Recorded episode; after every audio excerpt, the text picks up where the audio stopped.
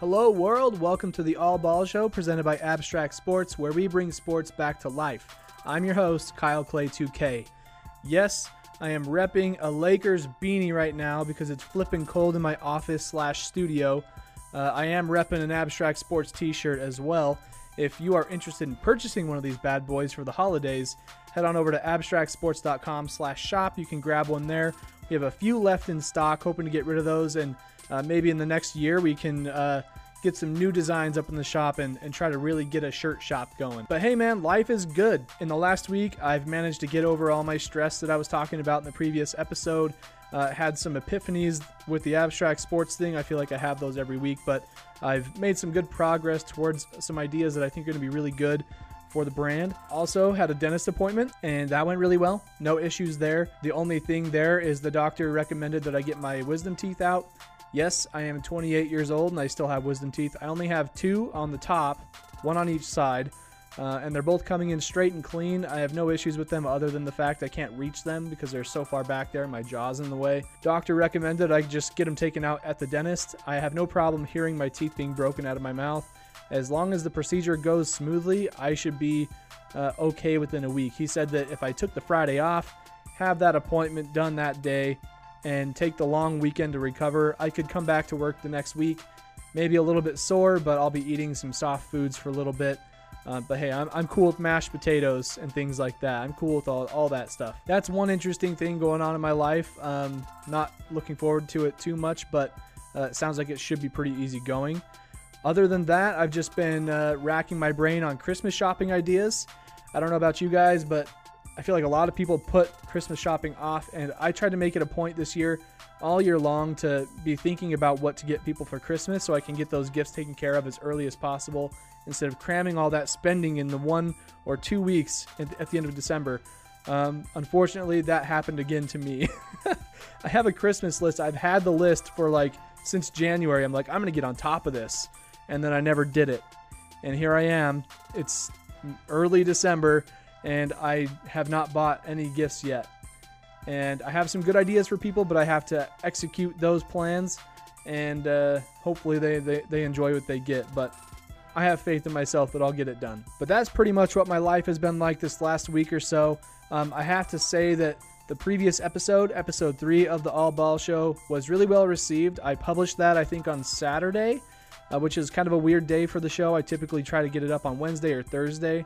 But I've been doing a little more research on when the best time is to publish videos, and it seems like Friday, Saturday, Sunday are good days because those are people's lazy days, and depending on the time of the day, it can be a good or bad time to do it. And I published it Saturday morning, if I remember right, and that video got 50 views. It kind of caught me off guard because all my other YouTube content does not have that many views. This is probably my third or fourth most viewed video, and it was one of my favorite ones because I kept the episode nice and short. I provided valuable content for the listener, and apparently on YouTube that was great. I got some listens on Anchor and on Spotify and iTunes and the audio outlets. Trying to get my views up and my listens up on all platforms. I mean, I have ads running in different places, like on the website and recently on Anchor, and so I'm trying to get views up on all of them respectively so I can try to generate some revenue from this podcast I've been doing for almost 2 years now.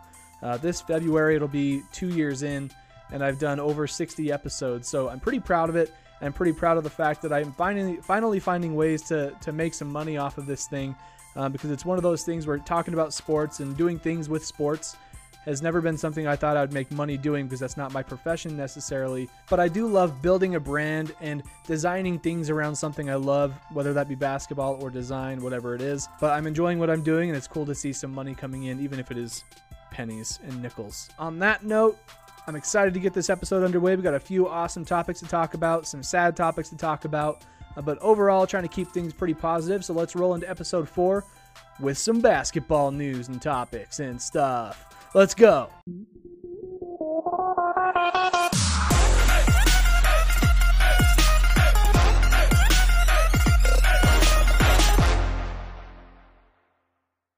So in the intro, I mentioned that I was going to talk about some sad stories and some positive stories. Well, this one is kind of sad. It's not super duper sad, but it is unfortunate for this young NBA player's future. I'm just going to read this article that the NBA put out recently. about Markelle Fultz. It says Markelle Fultz has been diagnosed with nerve condition. Thoracic outlet syndrome affects area between lower neck and upper chest. And if you know anything about Markelle Fultz, you know that in his debut season with the 76ers, after being drafted number 1 overall in 2017 over Lonzo Ball at the number 2 spot, he came into the league. He played about 14 games, I believe, and then he had some kind of injury going on. His shot wasn't working. It seemed like he had the yips. Everybody thought he had the yips, but it turned out he was just hurt. And so he sat out the majority of the season.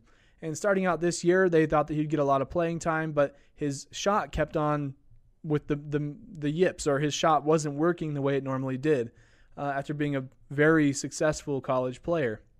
And so here's the article that NBA.com put out. Philadelphia 76ers guard Markelle Fultz is out indefinitely with thoracic outlet syndrome.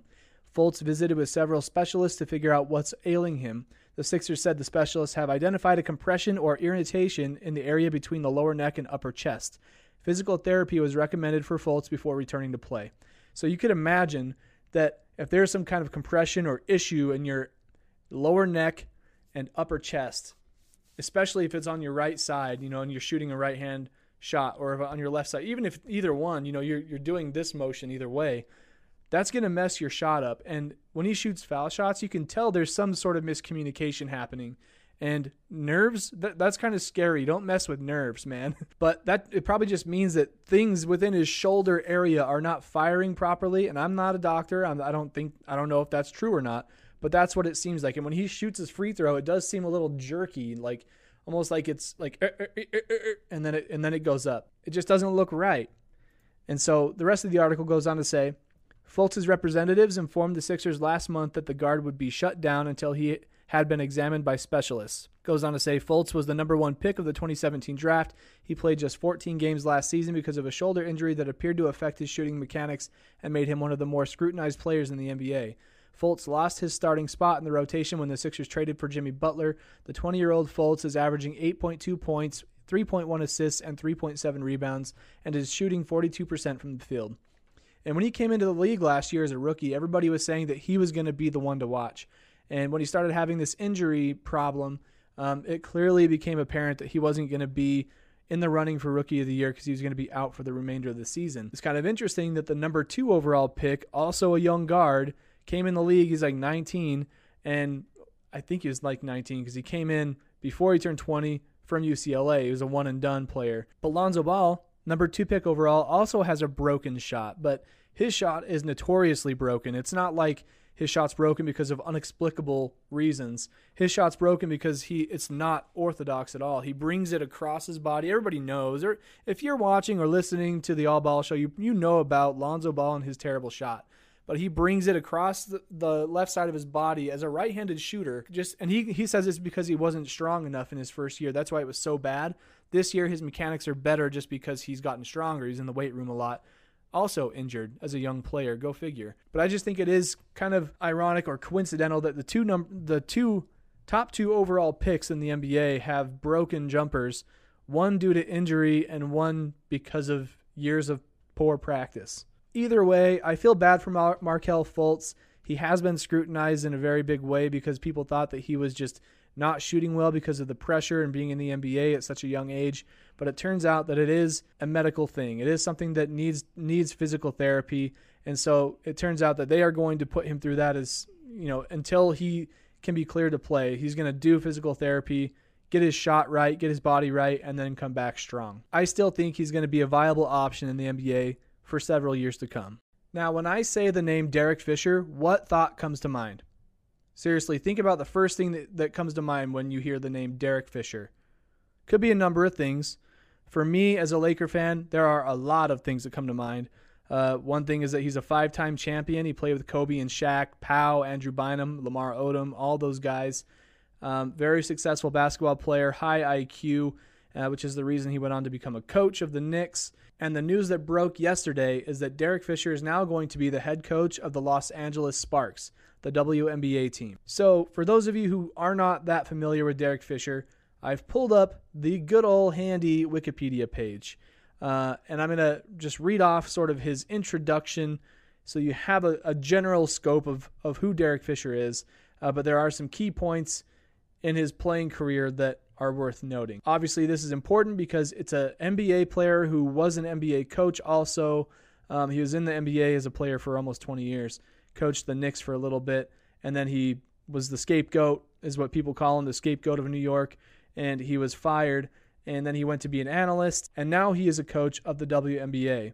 This is big news because you don't really see a lot of crossover like that, and more to come on that. There have been players from the WNBA who've moved on to be part of coaching staffs in the NBA and recruiting staffs in the NBA, but it's kind of rare that you see the switch going from NBA to WNBA, and Derek Fisher is one of those stories. Derek Lamar Fisher was born on August 9th, 1974. He is 44 years old. He is an American basketball coach and former player who is head coach for the Los Angeles Sparks of the Women's National Basketball Association.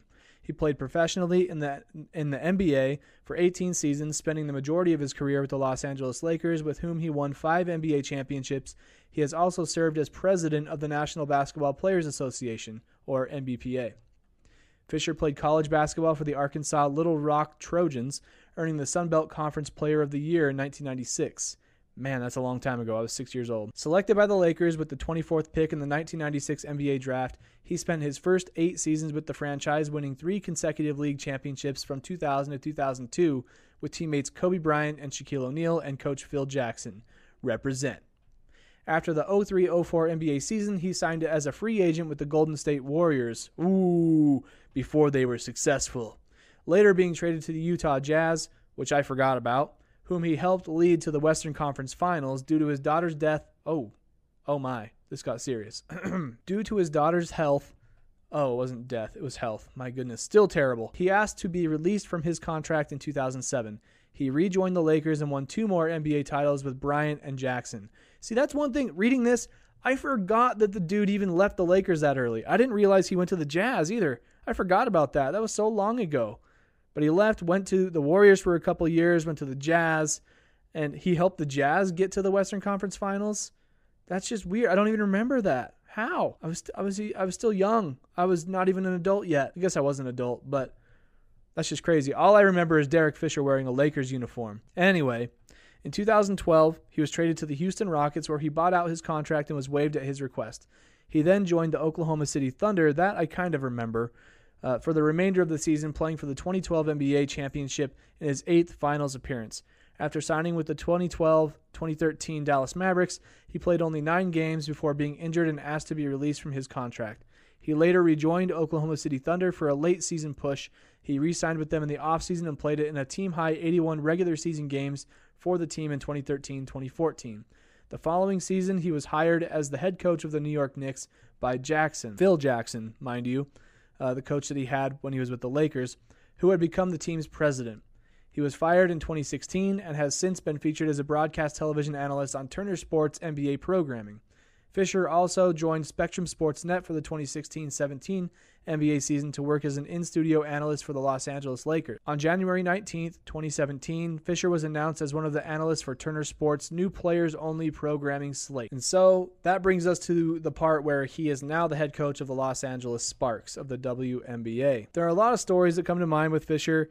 Mostly the fact that he was a part of the playoff runs for the Lakers over the years. The story that I remember the most about Derek Fisher is the .4 shot. .4 shot refers to a game-winning buzzer beater that Fisher hit against the defending champion Spurs back in 2004 of the Western Conference semifinals. It was a close game with 11 seconds remaining. Kobe hit a jump shot to put the Lakers up 72-71. Tim Duncan then made a fadeaway 18-footer over Shaq to give the Spurs a 73-72 lead with 0.4 seconds on the clock. I was at my friend Sean's house at the time. I was over there hanging out, and while I was there having dinner, they were like, hey, the Lakers-Spurs game is on. I'm like, we got to watch that. So we went downstairs and we were watching the game, and it came down to this final shot. Here's how it went down, according to Wikipedia. To devise strategies, 3 consecutive timeouts were called. The first by the Lakers, the second by the San Antonio Spurs to set up the defense, and the last by the Lakers to reset up the offense.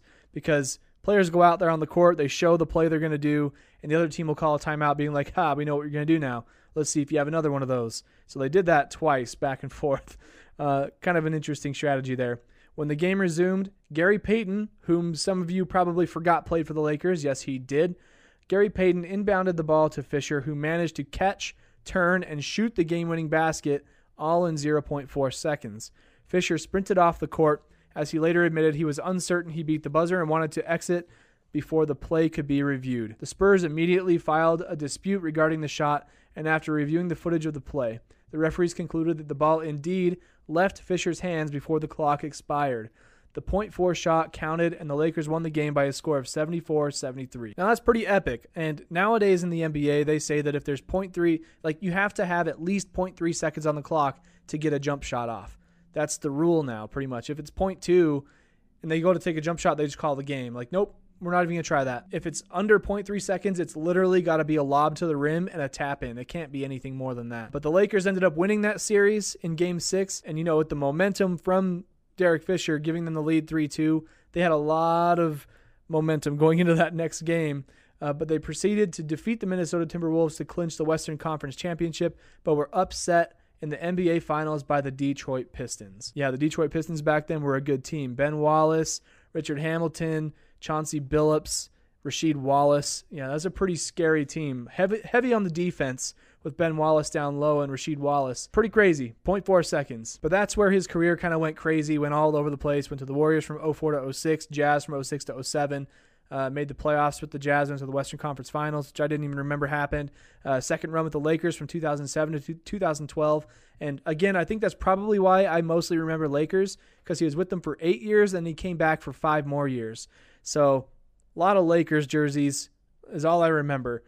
Vaguely the OKC uniform, it's kind of an iconic look, but nothing stands out more in my mind than the purple and gold. But he had the second run with the Lakers, then the Rockets, then the Thunder, and the Mavericks, all within the year 2012, and then his return to OKC for 2013-2014. And literally after the 2013-2014 season, Derek Fisher became a coach for the New York Knicks. It's very clear in that decision that Derek Fisher has a high IQ for the game of basketball. Phil Jackson knows that because he coached him for several years, for several championships. And so it doesn't blow my mind that he is getting picked up by any basketball team to be their coach on the professional stage. So now it says on December 5th, 2018, Fisher was hired by the Los Angeles Sparks to be the team's head coach. I find it very, very cool and very interesting that he's going to the WNBA. He brings a lot of expertise, a lot of experience with him. Clearly, it didn't work out with the New York Knicks, but I think sometimes it really just depends on the situation you're in. But having him as the coach, I think the LA Sparks are going to be a great team. Perhaps his familiarity with the Los Angeles area will give them some better experience than him being in New York with Phil. I don't know. I'm grasping at straws here. I think that he can be a great coach. He was a smart player. He's just got to find that groove, and if he's successful there, he might come back to the NBA. I imagine that going to the NBA is probably his goal because there's more money in the NBA, and that's just because of viewership and all that stuff. On the other hand, maybe he can help give some relevancy to the WNBA. And by that, I don't mean that in a bad way. I just mean that when there's a connection going from one league to another, it helps bring some fans over to it because they want to see how that situation turns out. So perhaps some Lakers or Derek Fisher fans will follow and go watch some Sparks games because they have somebody they know around that, and then learn about the Sparks from there. And, you know, it just takes one little nugget to help grow interest in something else. And I think Derek Fisher has the potential to be that nugget for some people. All right, we've talked about a lot of real basketball stuff, and there's still more to come, but why not talk about some virtual basketball for a bit? It is about time for Season 2 of NBA 2K League. For those of you who don't know, the NBA 2K League is the 4th member of the NBA family. So you have the NBA, you have the WNBA, you have NBA G League, which is the developmental league for the NBA, and then you have the NBA 2K League, which is an online gaming equivalent of the NBA. Last year, in the first year of its existence, they had 17 teams participate. They held a draft just like you would for an NBA team, except it was the beginning of a league. So there were 102 players available for drafting. Each team got 6 players to go on their squad. When this came out, I was extremely excited. I wanted to be at the forefront of something that has the potential to be massive. I know what the NBA 2K community is like on Twitter and online on Instagram and stuff like that, on Twitch especially, people showcasing their skills in the game. I wanted to be at the forefront of the media portion of sharing and talking about these players because They also have stories, a very unique story where they go from playing a video game a lot because they love to do it and they're bored or whatever it is. They love what they do with that. And perhaps they have a job or they go to school as adults and they play the game a lot because they enjoy it and they maybe make money doing it, streaming it or whatever it is. But they love the game. And now they have the opportunity to make money doing that. How cool is that? I thought that was just so invigorating, especially because the requirements are that you are 18 by the time that you are able to get drafted, and you have an internet connection, and you have a copy of NBA 2K19 on PlayStation 4 or Xbox One. That's all you need to qualify. So if you have the dedication and you have the commitment to want to be an NBA 2K League player, you can. You just have to be good and play a lot. So let's talk about what it takes to become an NBA 2K League player. So I'm looking at NBA 2K League's website, and I'm going to read off the qualifier information for this coming season, Season 2. Basically, for the entire month of November, from November 2nd to November 27th, which has passed, that is when the qualifying round is. And what you have to do within that month is as follows. To measure commitment and skill, each player will be required to win 100 games in NBA 2K19's Pro-Am mode, which is a 5-on-5 mode, or at the Jordan Rec Center, also a 5-on-5 mode. So both of those things, you can go in with a squad of players that you are comfortable playing with, and you can all do really well together and showcase your skills. So that makes it a lot easier. So if you're a community-oriented player where you have friends who play the game, you can all help each other get to the NBA 2K League potentially. But the idea is that you have to win 100 games, and in doing so, you have to have at least a 50% winning percentage in order to advance in the process. So for example, if a player competes in 300 games, they must win 150 of their games to achieve a 50% winning percentage. If a player wins 100 games but competes in more than 200, they will not qualify. If a player does not complete a game or quits while a game is in progress, that will count as a loss. Pretty straightforward, but that is a lot of playing time. 100 games, I think the quarters are like 5 or 6 minutes. So each game potentially lasts about 30 minutes, probably more than that. 30 minutes times 100, that's so long. If 30 is half an hour, so 0.5 times 100, that's 50 hours of playing time. That's insane. That really does show your commitment and skill. If you're able to win 100 games and play 50 hours doing it, you probably have to play more than 50 hours because maybe it takes you more than 100 games to, or more than 200 games to get to your 50%. Holy smokes, that's a lot of time. Each participant must also complete an online application. That's just like any other job application, I believe. Online applications will include questions on general applicant information, gaming background, basketball IQ, what do you know, a real-world thing being applied to a virtual world application, NBA 2K IQ, and an audio submission about why the applicant wants to be drafted into the NBA 2K League. So this process is very thorough and allows them to pick the players that will help tell the narrative of the NBA 2K League for the years to come. So after you've completed those things, you go on to the NBA Combine. And the NBA Combine is through the month of December. The best players will be identified and made eligible for the 2019 NBA 2K League draft. They also actually plan to do tournaments overseas to try and bring in some international players for some diversity and things like that. One thing I will say, being a virtual platform, I think that the NBA 2K League has a massive opportunity in being able to bridge the gender gap in sports. You know, I was talking about Derek Fisher earlier in the episode, who made the transition from being a player for 18 years, he was also a head coach for the Knicks for a couple of years, got fired and went to be an analyst, talk about basketball in general, and now he's going to be the coach of a WNBA team. You also have players like Becky Hammon from the WNBA who were legends and have made the crossover to the NBA as a coaching staff member. More on her in a little bit. I think that because this is a virtual platform, why not make the ability to create female characters in the game so that girls can feel accepted and feel more welcomed to playing the game? Because it is a video game, I think it's an obvious solution, but there are people out there who will say, but it's the NBA and the NBA is a men's league, and you know they'll be like that. But I'm like, it's a virtual world and girls are allowed to apply. It doesn't say that you have to be a dude to play in the NBA 2K League. So why not welcome that and celebrate that as a thing, you know, having women play in the NBA 2K League. I think that'd be awesome. It's not like they're shunning them away. I saw that Brennan Donahue has interacted with some female NBA 2K players on Twitter saying that, hey, you might be the first one. Just make sure you complete all the requirements. And as long as you showcase your skills, you can be drafted. So pretty awesome. I hope that this becomes a thing. It's got to become a thing. So you've met the initial requirements to be a part of the NBA 2K League. Now you move on to the NBA 2K League Combine. Here's what that entails. Players from the Americas and Europe need to complete a minimum of 40 games at one position, and players from every other region need to complete a minimum of 30 games at one position, all during preset time windows. Combine dates and playing windows will be announced at a later date. And so I think that's already been announced. I mean, it's December now. There's got to be some news out there somewhere. The structure of it all. The NBA 2K League Combine will take place within the NBA 2K19 game on Xbox One or PS4, of course. The Combine will be available for players who met the requirements of the qualifier. Combine games will be a 5-on-5 format with each participant competing with and against 9 other qualifiers in full games. There are 5 archetypes within each position to select from for each game. All archetypes will have an equal skill level of a 90 rating. Hey, I'm almost at a 90 on my player. Wow, I'm at 89 right now. Okay, then they announced the playing windows. So if you've made the initial step into the process and you've qualified for the Combine, you can start playing in the windows. It starts on December 8th.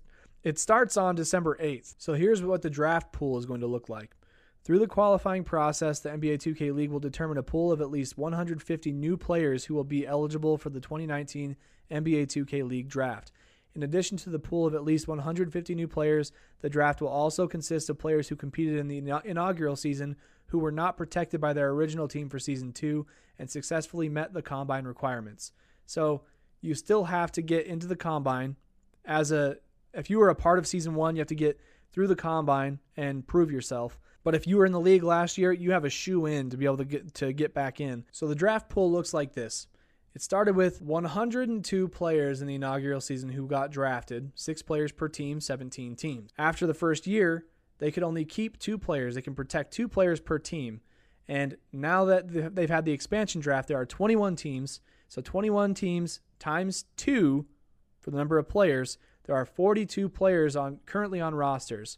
So 42, you take the initial 102 minus 42, you've got 60 players from the inaugural season going into Season 2. According to the NBA 2K League, players who were not protected by their original team for Season 2 and successfully met the Combine requirements, they are added to the pool. So potentially 210 players in this second season's draft pool. With 210 players available, there are only a certain number of spots to be picked. So they need 4 more players per team. 21 times 4 is 84. So only 84 of those potentially 210 players are going to be drafted, leaving about 2/3 of them out in the cold, waiting for Season 3 to happen. But as you can see, this pool might get bigger and bigger over time. Players will fall off who are no longer interested. They'll keep adding players in, and they'll have a good idea of the players they want to put in, and the game is going to become more and more competitive. I know that that's probably a lot of information for people who probably aren't as interested in the NBA 2K world as I am, but I do think it is really interesting how people who've been playing video games all their lives, I played a lot of video games all my life, and I played a lot of NBA 2K, and just in the last few years, I've really got sucked into that vortex of how cool it is that you can learn from NBA 2K about what's going on in the real world. They put out regular content talking about current stories in the NBA, and they really meshed the NBA with the 2K franchise really well. And I've enjoyed that the last few years, and this is me talking about that because I love it. Also, I've been putting out articles about the NBA 2K League on abstractsports.com, and it's generated a lot of traffic for me. And so I've got to keep that up, not only because it's bringing me viewers to my website, but also because I enjoy doing it. And with that, I'll just let you know that Combine starts in a couple days and players are going to be grinding. So if you're in the NBA 2K League Combine, I wish you the best of luck. I hope you go out there and crush it, and good luck with your endeavors in trying to get to the NBA 2K League. All right, Abstract Sports Nation, that brings us to our final segment of today's episode, the Most Valuable People segment, where we talk about people in the basketball world who are doing more than just being a basketball player, being a basketball coach, or being involved with the sport of basketball. They're being better people in one way or another. And today's prospect for most valuable person is Becky Hammon. Rebecca Lynn Hammon is a Russian-American assistant coach for the San Antonio Spurs of the National Basketball Association and a retired professional basketball player from the WNBA. Hammon played for the San Antonio Spurs and New York Liberty of the WNBA, as well as multiple basketball teams outside of the U.S. Hammon, who was born and grew up in the United States, became a naturalized Russian citizen in 2008 and represented the Russian national team in 2008 and 2012 Olympics. On August 5, 2014, Hammon was hired by the Spurs as an assistant coach, becoming the second female assistant coach in NBA history and the first full-time assistant coach. This also makes her the first full-time female assistant coach in any of the four major professional sports in North America. That's pretty darn big. On July 3, 2015, the Spurs announced that Hammon would be the team's summer league head coach, the first woman to be a head coach in that league. Hammon led the Spurs to the Las Vegas Summer League title on July 20, 2015. How cool is that, man? Gosh, that's so neat. Not only is she a woman as a coach in the NBA, but she's from Russia. I didn't know that part, actually. I think that's awesome. And not only that, one thing that Wikipedia doesn't mention in her initial bio is that she got a promotion this summer. The Spurs announced in the summertime that they promoted Hammon and that she will fill the spot vacated by James Borrego on the team's roster of assistant coaches. So she's moving up the ladder a little bit. But the reason that I picked Becky Hammon as the most valuable person of this episode, it's because of some statements that she made on perception of the WNBA, especially because Becky Hammon has been a professional and elite player in the WNBA and abroad, as well as an assistant coach for an NBA team in the San Antonio Spurs. I think that she has profound perspective on this issue. And that's a big reason why people should listen to this, because she has been a part of both parties where there is a gender gap. So I mentioned that she got the promotion as an assistant coach for the San Antonio Spurs. It was a huge moment for her, but according to this article on TotalProSports.com, she still feels like she and other current and former WNBA players are not getting the proper respect for their accomplishments. It goes on to say the disrespect isn't coming from her peers, but more so regular Joe Schmoes on the street and on the internet. The former WNBA star talked about this fact on a recent Links Off podcast, where she stated that great players like Kobe Bryant, LeBron James, and Magic Johnson can respect what WNBA players are doing, but lesser-known people are keeping the disrespect alive and well. Here's her exact quote. It is baffling how LeBron James, Magic Johnson, Kobe Bryant, all these guys can come up and be like, I see you out there, and appreciate what we're doing. And then Joe Schmo at the YMCA is like, oh, I could take you. You know, I feel like this happens a lot, but I also do think that people like Joe Schmo at the YMCA, they say that because like, oh, you're a woman, I can beat you, I'm stronger than you. And that's so submissive and manipulative and terrible, because I bet that these girls can whoop your ass, dude. Like their understanding of basketball is greater than yours. They've played professionally, and WNBA players are notorious for fundamental basketball, and that's what wins. They know all the right moves, man. Like you would not beat them. It just blows my mind that guys out there think like that, because they're not respecting the experience that these players have in the WNBA and abroad. You know, they're notorious for being fundamental basketball players. Sure, it may not be as entertaining as the NBA just because of the lack of athleticism, but that's all biological. Because of that, they're able to show off what the true game of basketball really is, and you have to respect that. I think a Joe Schmo saying that at the YMCA is just one of those guys who can't admit being able to be beaten by a woman. And I'm a guy who is okay to admit that there are girls out there I've played against who are much better than me at basketball in terms of hitting shots, being consistent, and crushing you on defense and blowing past me on offense. Like, there are girls out there that are just flat out better than me, and it's obvious. The people around me, people on my team knew that, and they let me know that because I'm just not as good as them. I think that these words from dudes and on the internet comes from a place where they're like not having the experience to know any better, and I'm not giving them any kind of discount. Like that, they deserve the crap that's coming at them. But in the end, Becky Hammon is our most valuable person of this episode, simply because she is helping bridge the gender gap between the WNBA and the NBA, and spurring discussions, no pun intended, Spurs, spurring discussions around the topic that women can perform at a professional level in a sport that it belongs to a different sex. Like, just because you're a woman doesn't mean you can't be a professional assistant coach in the NBA. Who's to say that one day maybe women don't play in the NBA? I mean, sure, people will say that's what the WNBA is for. It's like, well, Maybe the WNBA can be a developmental league for super elite girl players who want to go up to the NBA and play against the best of the best. I mean, those are all very controversial topics, and I'm walking lightly, or I'm tiptoeing through it because I want to make sure I get the words right. I mean no offense, I mean no harm. I am on everybody's side. I want the best for everybody, and I think that women do deserve more respect in the WNBA and the people who talk about them, plain and simple. I just want to see a video title that's like, Becky Hammon goes ham on Joe Schmoes at the YMCA. And it's just clips of her shredding them to pieces, putting them on skates, and breaking their ankles and getting to the rack and scoring a perfected layup that she's learned in her several years of professional basketball experience. I want to see that. Please make it happen. Let's go. All right, Abstract Sports Nation. With that, we have concluded episode 4 of the All Ball Show presented by Abstract Sports, where we bring sports back to life. I am your host, Kyle Clay 2K. Be sure to follow me on Twitter and Instagram at Kyle Clay 2K. Also follow the show on Instagram and Twitter at All Ball Show. Also, if you're a YouTuber or a YouTube person who likes to listen or watch on YouTube, shout out to your boy Clay, always dropping comments on every episode. Love you, man. Just subscribe to our YouTube channel. Just go to youtube.com and do a search for Abstract Sports. Find our logo. It looks like this. It's an A with an S running through it.